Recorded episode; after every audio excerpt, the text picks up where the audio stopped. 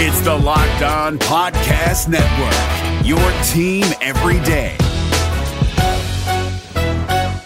This Locked On podcast is brought to you by Home Chef. Now that the novelty of the new year has dwindled down, how are your resolutions coming? One of mine was to order less takeout, cook more at home, but I'll be honest, I haven't been consistent. That is until I found Home Chef. Home Chef provides fresh ingredients and chef designed recipes conveniently delivered to your doorstep to simplify the cooking experience and without robbing you of the joy of putting a dish together yourself. I'm pescatarian and they cater to a variety of dietary needs. I had this super refreshing ginger sesame salmon, a beautiful trout dish, and a super comforting shrimp and vegetable orzo dish, all of which took me less than 30 minutes to put together. For a limited time right now, Home Chef is offering all of our listeners 18 free meals plus free shipping on your first box and free dessert for life at homechef.com slash locked on. That's homechef.com slash locked on for 18 free meals and free dessert for life. Homechef.com slash locked on must be an active subscriber to receive free dessert. Jackson Gatlin here, host of the Monday edition Locked On NBA podcast. Every Monday, I cover the three biggest stories in the NBA with the local experts from Locked On. It's an awesome recap of the weekend of the NBA and a look at what's ahead. Mark your calendars on Monday to join me for Locked On NBA podcast, available on YouTube and wherever you get your podcasts.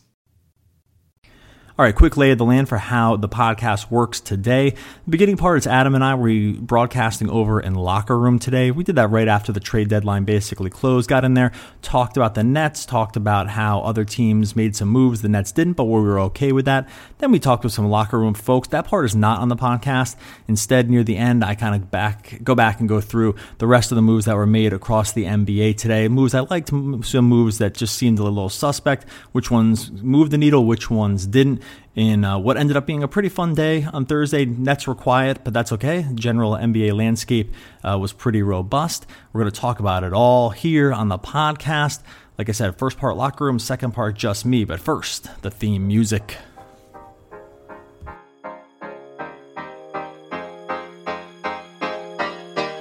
You are Locked On Nets, your daily Brooklyn Nets podcast, part of the Locked On Podcast Network your team every day.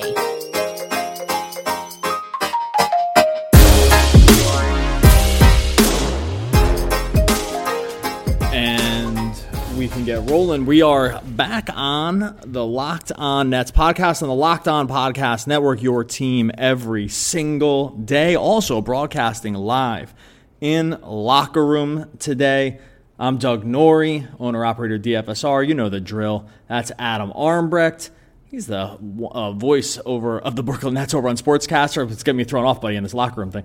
Uh, and, and, and, the host of the One Giant podcast as well. Buddy, how are we doing? Trade deadline Thursday. It was coming fast and furious. It's all just speakers and, and you know and microphones, buddy. We're going to be okay. Uh, uh, fantastic. Listen, uh, I think a lot of Nets fans were maybe waiting to to see something happen, to hear something happen for Brooklyn. Uh, ultimately, they stand pat, and a lot of teams made some moves around the league. It was a busy day for the NBA, just not necessarily for Brooklyn. And I think uh, you're going to lay out what moves were made, but first and foremost, why the Nets not doing anything was probably exactly what they should have done.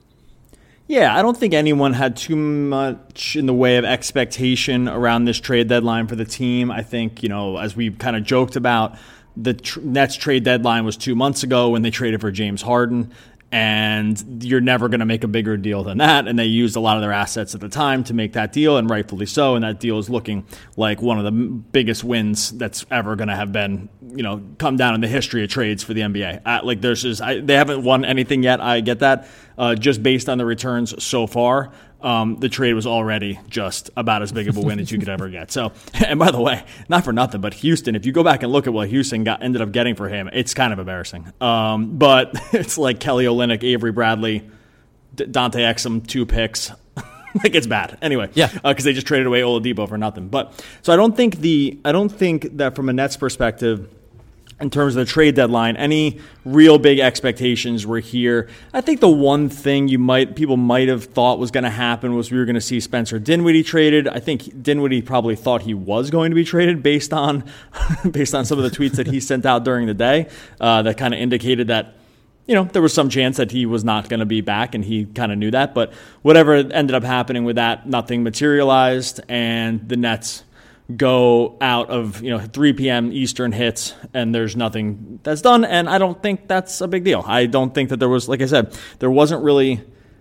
You know, if you look at, we're going to go through some of the pieces that did move around today, and uh, you know, a lot of moves. I don't think the landscape changes all that much, but the um, in terms of like the players that were moved, I, I didn't look at any of the players that were moved and say, oh, the Nets missed out there either, right? So I don't think yeah. that I don't think there's a I don't think there's like a FOMO situation going on here with the Nets at all. And I'm just not surprised that we got to the deadline or end of the deadline and the Nets are essentially standing pat. Had the had the Nets made the deal for Harden now at the deadline, it would have been the biggest piece to move in the NBA over anything else that happened uh, before the deadline today. So, like you said, the timing of it is is really irrelevant. The trade was made. You can put it wherever you want. It's the biggest trade that was going to happen this season. The Spencer Dinwiddie piece, though, I, I know because we we're, we're going to get into the rest of the league and, and how some teams maybe stack up against Brooklyn, but from the Spencer Dinwiddie standpoint, maybe he thought he thought there was a chance he could be traded. I'll make the case that if he, because there's some speculation that this guy is on the road to recovery and may be available come postseason, if he is available, this arguably is this is an acquisition by the Brooklyn Nets at the trade deadline, right? Like the news that he could play in the postseason potentially. It could end up being pretty important because when you look over the Brooklyn Nets roster, I, I love the contributions of a Shamet. I love what Bruce Brown has done for you. But if you know Tyler Johnson, but if you can put Spencer Dinwiddie onto this roster, for the postseason run, that's a whole other level. Like he he's the best. He is better than any of those other guys that we're talking about in the guard positions on this current roster. So I how let's say that he does play. Let's say that he does come back. Do you look at that as being an extra level that it takes this roster to? Because that's how I see it. I mean, I see it as being a guy that could could be a very big contributor to a championship run if he's able to come back healthy. Yeah, I think that there's a chance of that happening, right? We knew we know what the previous iteration of him was. I think if he's the if he's your first kind of guard off the bench, your team is really really good.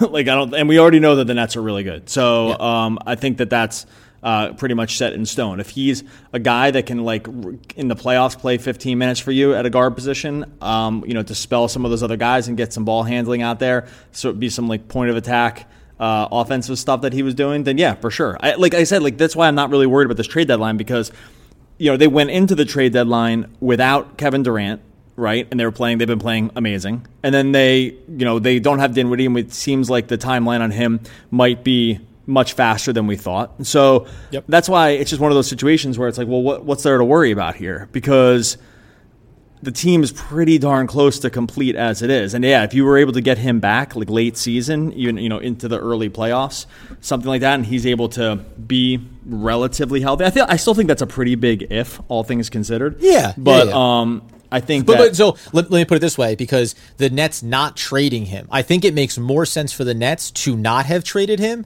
for the chance that he could come back and be a contributor as opposed to whatever they would get back in return on the market. I think it's better for the Nets to just stand pat and if he ultimately ends up opting out and walks after this season, that's fine. I think that it's I, I think you're willing to take that risk for the chance that he could be a contributor. I don't think that's really going to hurt the Nets in the in the grand scheme of things. And I think they just didn't want a big part of what was going to kind of going the pieces that were moved. We're going to talk later a little bit later about some of these pieces that were moved, but none, nothing really here ended up being anything close to a game changing piece, really. A couple teams moderately improved. Uh, a couple teams didn't do anything that are in far worse positions than the Nets are. And so I think that, like, from a kind of landscape perspective, you're feeling pretty darn good about it. I'm sure they probably entertained some offers on it. I'm sure there was something, you know, maybe like, is did a call get put in about Aaron, an Aaron Gordon thing? Maybe, right? Like, I don't know. Mm-hmm. Um, ultimately, if that's even the, even that that would have been the direction that they would have wanted to go, or even if Orlando had a, would have wanted to go that direction, I'm not sure. So I'm sure there was like some, I'm sure there was like some shopping around of him because there was just enough smoke with that fire to to think that his name had been floated out as part of some kind of trade piece. But yeah, no, like in the end, Marks has done a very good job of evaluating cost benefit analysis around sort of what they have and what they're willing to give up. And he's made the right move, man, like every single time. So it's like you have to just trust that whatever news you didn't hear about it makes made sense for them in a, in a grand scheme of things, right? Because I mean, I hate to say like I just trust him implicitly around moves and stuff like that, but man, the track record's so freaking good at this point, and it's so good especially with like you know there's no news no news and then it's just kind of something happens for them. That's really been sort of their mo for a while now. So i think that just in general the fact that nothing happened means that there probably wasn't even anything close in terms of what they thought was requisite value especially if they think he's going to come back right? So because they, cause they know they're not going to resign him at this number. He's going to opt out of this player right. option almost for sure. So it's it's not like it's a kind of only a short term play right? Because they, they have to believe they have to know that he's not resigning you would think for that number, right? So like, or well, he's not he's not the, opting in. He's not opting into his player option. Right, and this is but this is the difference about being a team in pursuit of a championship versus a team that is is in this amorphous state. So take the you know the Houston Rockets for example, right? Taking players on, trading them away, etc. You know, the Nets are in a win now mode. So yes, many teams might look and say, if you were a, another middle of the road team with Spencer Dinwiddie, who's on a potential opt out scenario at the end of the year, you'd say, oh, we want to trade him. We'll almost take whatever we can get for him because we're not going to bring him back. But if you're the Nets, there's really there's no pressure. There's no force the hand here. The team is constituted well. Maybe he can be an extra piece. And you mentioned, I know we're gonna we're gonna move into what the league did overall here on a, on a big trade deadline day overall. Uh, but trusting Sean Marks, how could you not trust Sean Marks? Uh, you know, you got uh, Alize Johnson just coming out of the oh. woodwork here, and and really, as, fans as, Nets, as Nets fans will tell you, oh, they love it. Oh, people are dying to talk Alize Johnson. I like all you got to do is have every single guy on a team sit for a game, and then just have one guy who's got more energy than anybody else in the place run around for eight minutes or whatever, sixteen minutes, whatever he played, and then fans are just dreaming on that this guy's you know kind of a cornerstone rotation piece for a playoff run. So, um, I, you know, like I said, we're broadcasting this in, in, locker room. We see some of those folks in locker room. Much appreciated having you all here with us. This is going live on the podcast as well. We're going to de- answer uh, questions, so throw the questions out in the chat for sure in there because we're going to get to them uh, in a few minutes. We wanted to kind of just like take a look at the Nets here from a uh, trade deadline perspective, and I do want to talk about some of the other moves uh, that were and weren't made uh, over the course of the day. All right, Bet Online is the fastest and easiest way to bet all your sports action. College basketball and NBA are in full swing right now with March Madness and obviously the association going every single night. But Bet Online has you covered for even more than that. Award shows, TV shows, reality TV, all the props you could ever imagine are available on Bet Online. Real time updated odds and props on anything you can think of. Also has you covered for all the news, scores, and odds that you can get your hands on. Head on over to the website Use your mobile device to sign up today, totally free. But if you make a deposit, you're going to get 50% on that welcome bonus, but you have to use the promo code locked on, just like our podcast network. Once again, head on over to betonline.ag, sign up, use the promo code locked on to get a 50% welcome bonus. Bet online, your online sportsbook experts. This is Jake from Locked On. Locked On has teamed up with State Farm to spotlight some of the greatest supporting players in NBA history. After beating the Heat led by LeBron James and Dwyane Wade in 2011, Dirk Nowitzki won an NBA title and proved himself to be one of the greatest basketball players of all time. But there was one player in the starting lineup for the last three games of the finals that helped support Dirk all the way to a championship, JJ Barea. Led by JJ and Jason Terry, the Mavs' second unit proved to be the strength throughout the playoffs, where they led the NBA in bench scoring. But for games 4, 5, and 6 in the NBA Finals, Mavs coach Rick Carlisle inserted Barea into the starting five to help the Mavs space the floor and put more playmaking around Dirk. JJ Barea had a knack for running the pick and roll with Dirk that helped the Mavs score more efficiently on their run to a title. Dirk Nowitzki couldn't score the way he did if he didn't have much needed support from someone like JJ Barea. Sometimes you and I need that kind of support too. Think of State Farm like a pivotal team player. When you need help protecting the things that matter most, remember the jingle and just say, like a good neighbor, State Farm is there. So, the I think the biggest thing for me that happened here with the Nets, besides the fact that they didn't do anything, is that the two biggest competitors for them in terms of teams that were likely to try to make a move at the deadline on Thursday that could have probably stood to really improve their team in some fashion didn't make those moves. and that yep. is the Lakers and Philadelphia specifically, and even more specifically around Kyle Lowry.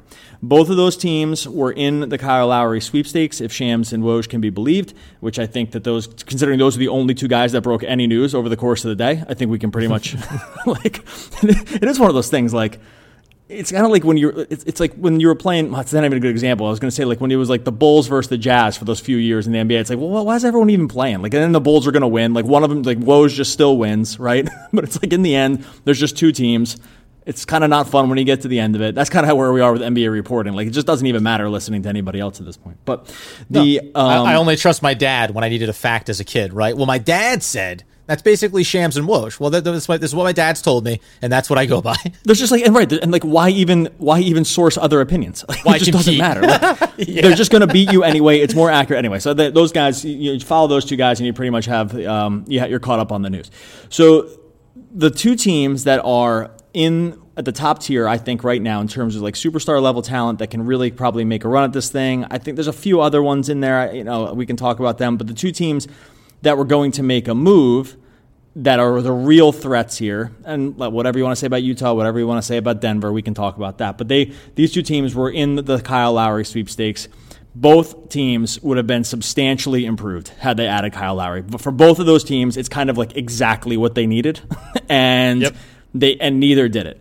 And so I think from that standpoint, you have to look at this from a Nets perspective and say it's just another win because if Philly is able to add a catch and shoot, uh, a catch and shoot three point shooter with a re- very good handle, who's like just so pesky on defense and just kind of annoying when you play against him, and kind of has championship level pedigree because we've seen it before. He already won a championship, so like adding him would have, you know, not even marginally improved them, would have greatly improved them. They need that exact guy. Them not being able to pull the trigger and ultimately get him is a big win for the Nets.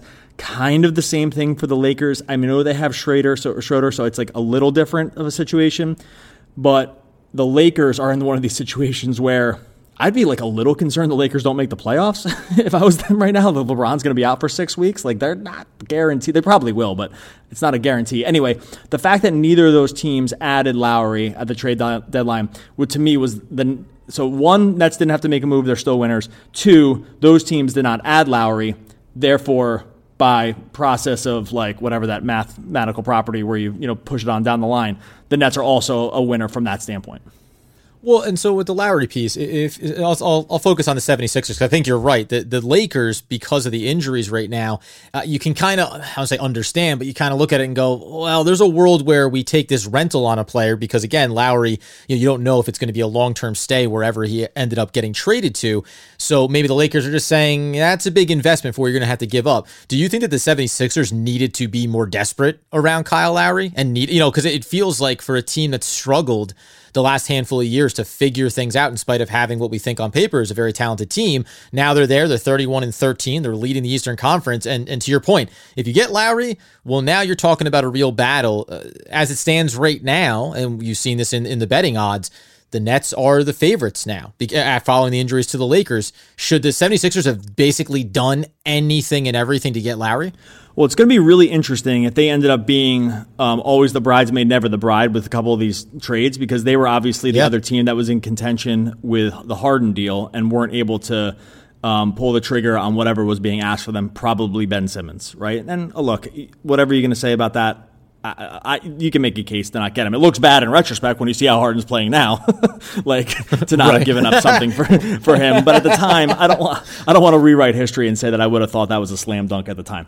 So I think from that standpoint, they you know they came in second there. They didn't come in second in the sense that Lowry wasn't traded here, but I'm sure there was like some breaking point that they just didn't want to do with, like however many picks they needed to give up. He was probably looking at being a rental because he has he's uh, on a contract at the end of a contract now, and so if the, if there's not a sense that you're going to have him re-sign, then you are just renting him for a season, and there's a lot of risk with that too. At that point, you basically have to win it all with him, right? So I, I can see the downside. Excuse me, I can see the reasoning behind not doing it, and I mean, if it's the piece that puts you over the top definitively, we'll never know now.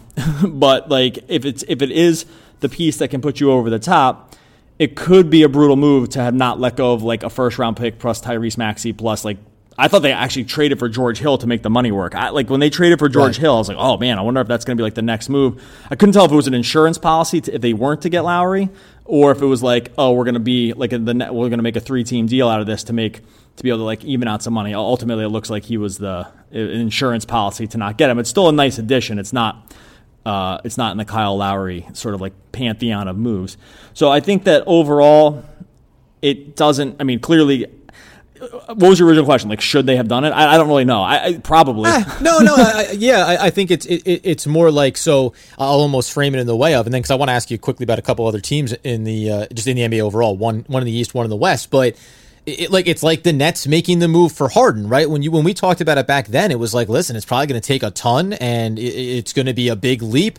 And yes, you, every single time you do it. Now, is is Kyle Lowry the same level of player as James Harden? No. But for the 76ers in this moment, with what they've been able to do this year, with Doc Rivers as the coach, right? Like they finally seem to have figured something, figured things out there. Like it just feels like this should have been your all in moment, possibly. Because I don't know, short short of doing something like this, if if the idea is, well, you know, Kevin Durant comes back, are we gonna, you know, in, in their quiet, honest moments, we're not gonna get over the Brooklyn Nets in the Eastern Conference, we're not gonna get over maybe the Bucks, whatever it is so why go all in on this rental for, for the remainder right, of the season? Right, right. But then you go the extra like, layer farther and you go, well, then, then, then why didn't you trade for Harden? Why didn't you do this? You know, you should have done anything else then because that means that this team is not the team that's going to win it for you. Yeah, I think that's a really hard calculus to do if you're a team. I, I think the part where like you're trying to evaluate your long and short term needs, where you're looking at like your longevity piece around guys like Embiid and Simmons. I mean, clearly they're showing an ability to play together in, some, in you know decent respect this season by just filtering everything through Embiid and then just like having Simmons do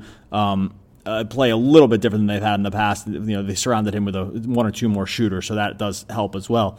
But ultimately, if you don't feel like your timeline is going to be this season because the Nets are just so good, then right, like uh, doing it for one season and kind of chopping your knees off or chopping your legs off the knees for the rest of your, for the rest of the timeline around those two guys.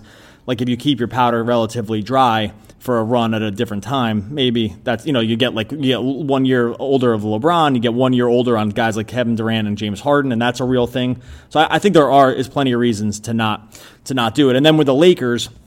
You know, I, I, it's it's interesting around where they're going to be now in terms of championship pedigree because they're dealing with just two pretty big injuries now to their two best players. The team is awful without them. So I like you can't even make an assessment on them. It's mostly like how many games are they going to lose before the, those two guys come back. Uh, that's really the only question you ask about them. The team is just terrible without these two guys, now, especially LeBron. Well, I, so uh, like they've lost three in a row. They're going to lose a lot more, and the West is pretty loaded. I, like I said, I don't think they're at risk to miss the playoffs, but the team sucks without those two. I, there's no, I'm, it's not even hyperbole. Like they just stink without without yeah. those two guys.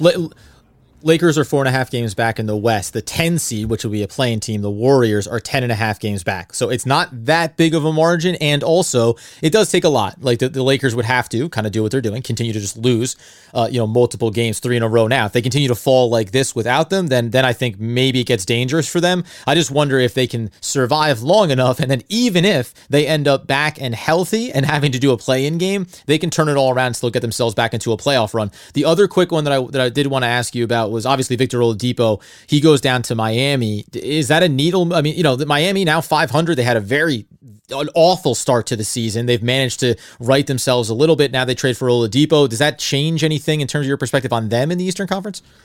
No, no, yeah. not really. Okay. Um, he they you know they makes them marginally better. They give up nothing to get him, so uh, like from that perspective, it's probably an upgrade. They give up like Kelly Olynyk and Avery Bradley, which is like to say they didn't give up anything. So, I mean, they added, they, they had an interesting trade deadline because they also traded for Ariza. It wasn't at the deadline, it was last week. And they, so they added Ariza, they added Oladipo. Oh, they added somebody else too. Shoot, who did I miss here? Oladipo. This is, this is the good pod here.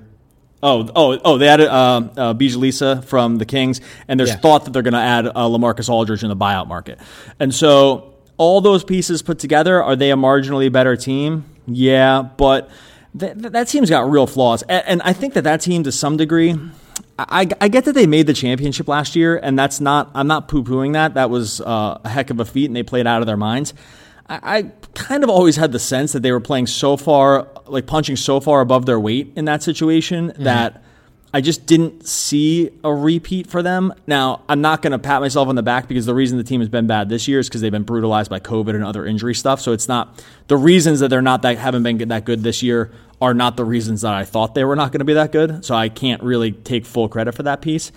But I also thought that like that team just didn't strike me as a huge threat, really. And yeah. this doesn't, and, and, from that standpoint, this does not really change my mind at all. Uh, Oladipo, like, I mean, what what was his market if the Rockets took back Kelly Olynyk and Avery Bradley? That makes me think again. Like that makes me think that there was all, just no market for. I guess they got a, they got a pick in there too, but like there was just no market for him at all. And so everyone else had the ability to trade for him too if they wanted to maybe like upgrade the wing spot, and no one did. And that was the best package they took. Like that's and, and like that kind of made me think, oh, th- this is not this this thing is not really a needle mover when it's all said and done. All right, before we get to the rest of the podcast, got to talk to you about our friends over at Built Bar. You know, Built Bar, the best tasting protein bar out there. Amazingly low calorie, low sugar, high protein, high fiber. Best tasting protein bar on the market, 100% covered in chocolate as well. Can't believe these things are healthy. So many great flavors that Built Bar was good enough to do the Built Bar Bracket Challenge, where they put all of their flavors up against each other just to be able to pick out the best one. Today's chocolate cookie dough versus birthday cake. Got to go with the cookie dough on that one. think that one ends up being might one might end up being the big winner. You can go over to builtbar.com right now or at bar underscore built on Twitter and if you sign up for the first time and make your first purchase, make sure you use the promo code LOCKED15 to get 15% off your next order. That's LOCKED15 to get 15% off your next order at builtbar.com and check back to see who won today's matchup and who will become the best tasting protein bar. The NBA playoffs are right around the corner, and Locked On NBA is here daily to keep you caught up with all the late season drama. Every Monday, Jackson Gatlin rounds up the three biggest stories around the league, helping to break down the NBA playoffs. Mark your calendars to listen to Locked On NBA every Monday to be up to date. Locked On NBA, available on YouTube and wherever you get podcasts. Part of the Locked On Podcast Network, your team every day. All right, that concluded our nice little run on Locker Room. Thanks to everyone else who jumped on as well near the end of the podcast uh, that we did over on Locker Room. Our original intention was to have that be part of the podcast. Had a few little technical difficulties with uh, transferring over the audio. That's why uh, the folks that got in there jumped in, asked some really cool questions, had a nice little conversation. That's the only reason you're not hearing that part at the end of the podcast now. So apologies for that, though we had a great time. Wouldn't take back any of it, uh, of course, when it was all said and done. Looking forward to jumping into Locker Room again next week. Very cool platform. Always cool to talk to people as well. As much, you know, look, we could talk hoops all day long. We do talk hoops all day long, so Locker Room uh, ends up becoming the perfect place to do that. Wanted to just recap a few of the other trades that went down here at the trade deadline. All in all, pretty uneventful set of stuff that went on here on Thursday. Uh, some some needle movers for sure. I think we broke down the moves or the non moves between a couple of the different teams that were going to be uh, the contenders when it came to facing up against the Nets. The one other one that we didn't really talk about too much was Aaron Gordon to the Nuggets. Uh, Aaron Gordon, the long sought after Nets fan power forward answer uh, that you know people in Nets world have been jonesing to have this guy on the court in a Brooklyn uniform for seemingly forever. It doesn't end up happening. I think Nets fans basically knew that wasn't going to happen. Uh, at this point, the market probably just ended up being a little too high. I'm not sure Sean Marks and company really wanted to go that direction anyway. He goes to Denver. They send back Gary Harris, RJ Hampton. I really liked him uh, during the draft process. RJ Hampton, and then uh, a pick or two, I believe, uh, from Denver. Aaron Gordon heads over to there. They get a little heavier on the wing. I'm not sure. It's definitely an upgrade for Denver. I don't know if it puts them like over the hump in terms of championship level caliber. I think you're going to see Aaron Gordon look a lot better in an Orlando, or excuse me, in a Denver uniform. He's just not going to be the center, like the focal point for other teams' defenses. That Orlando team was so brutal after him and Vooch that, especially like in terms of guard play, so he gets an instant upgrade there in terms of scheme. I think he'll have a more of a chance to shine. I'm not sure if like what he does in particular is going to be a huge help for Denver, though it does make them a little bit bigger on the front court. They already had uh, MPJ there playing really well. Uh, but they probably want he probably starts taking or cutting into those Millsap minutes where they haven't really wanted to run him for long minutes as a starter. So that's probably ultimately where he ends up. I do like the move for Denver. Again, I don't know if he's the piece you add as part of a championship run, but it definitely probably improves them. In terms of some other moves in the East, we saw Vooch go over to Chicago.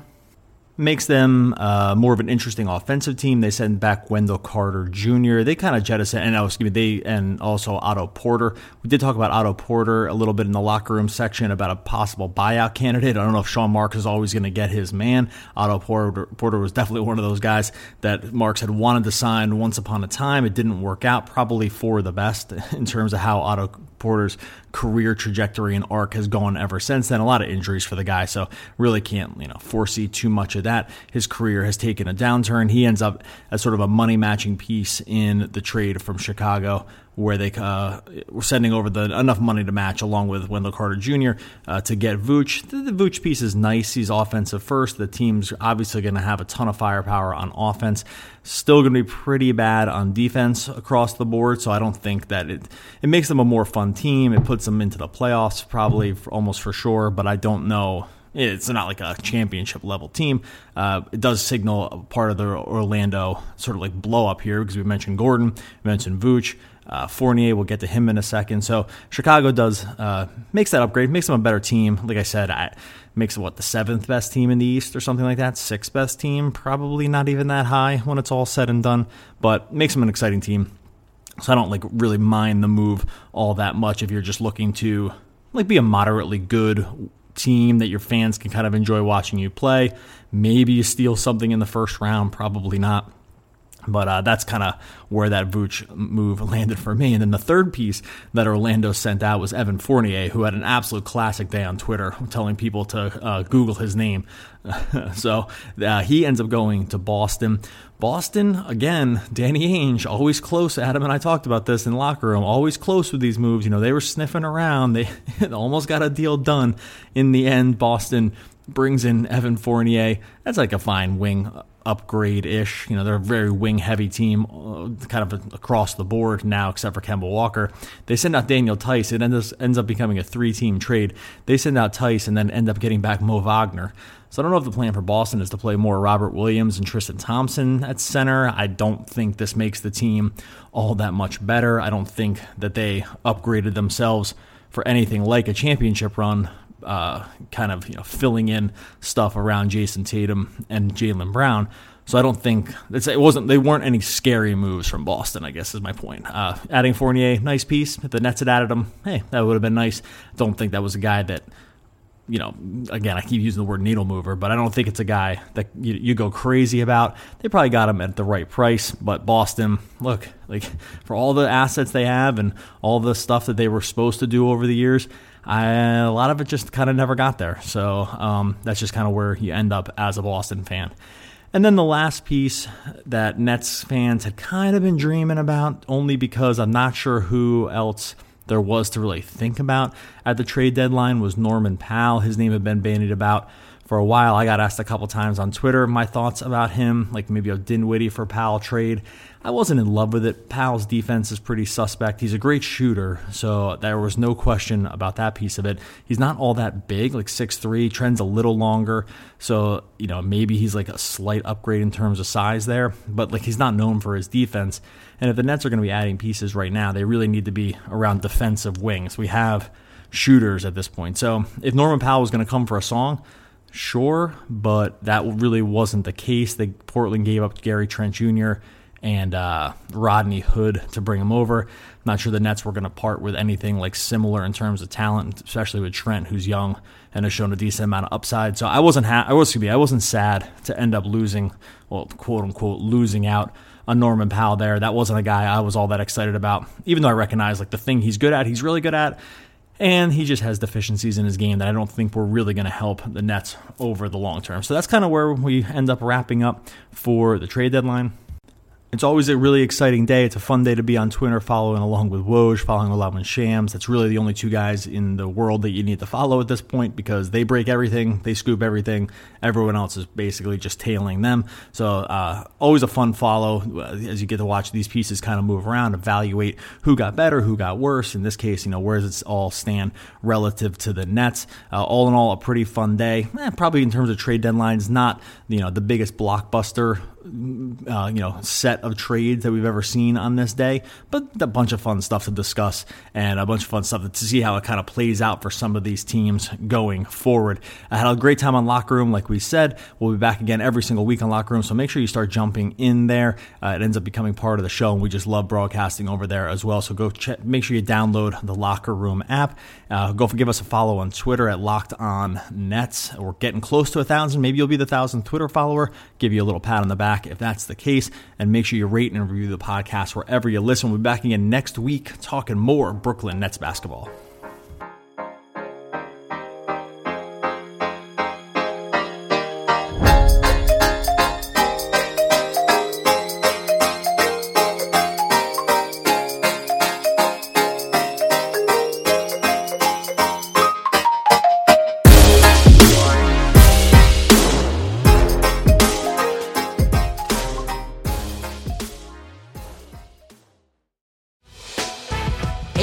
Members, you can listen to this Locked On podcast ad free on Amazon Music.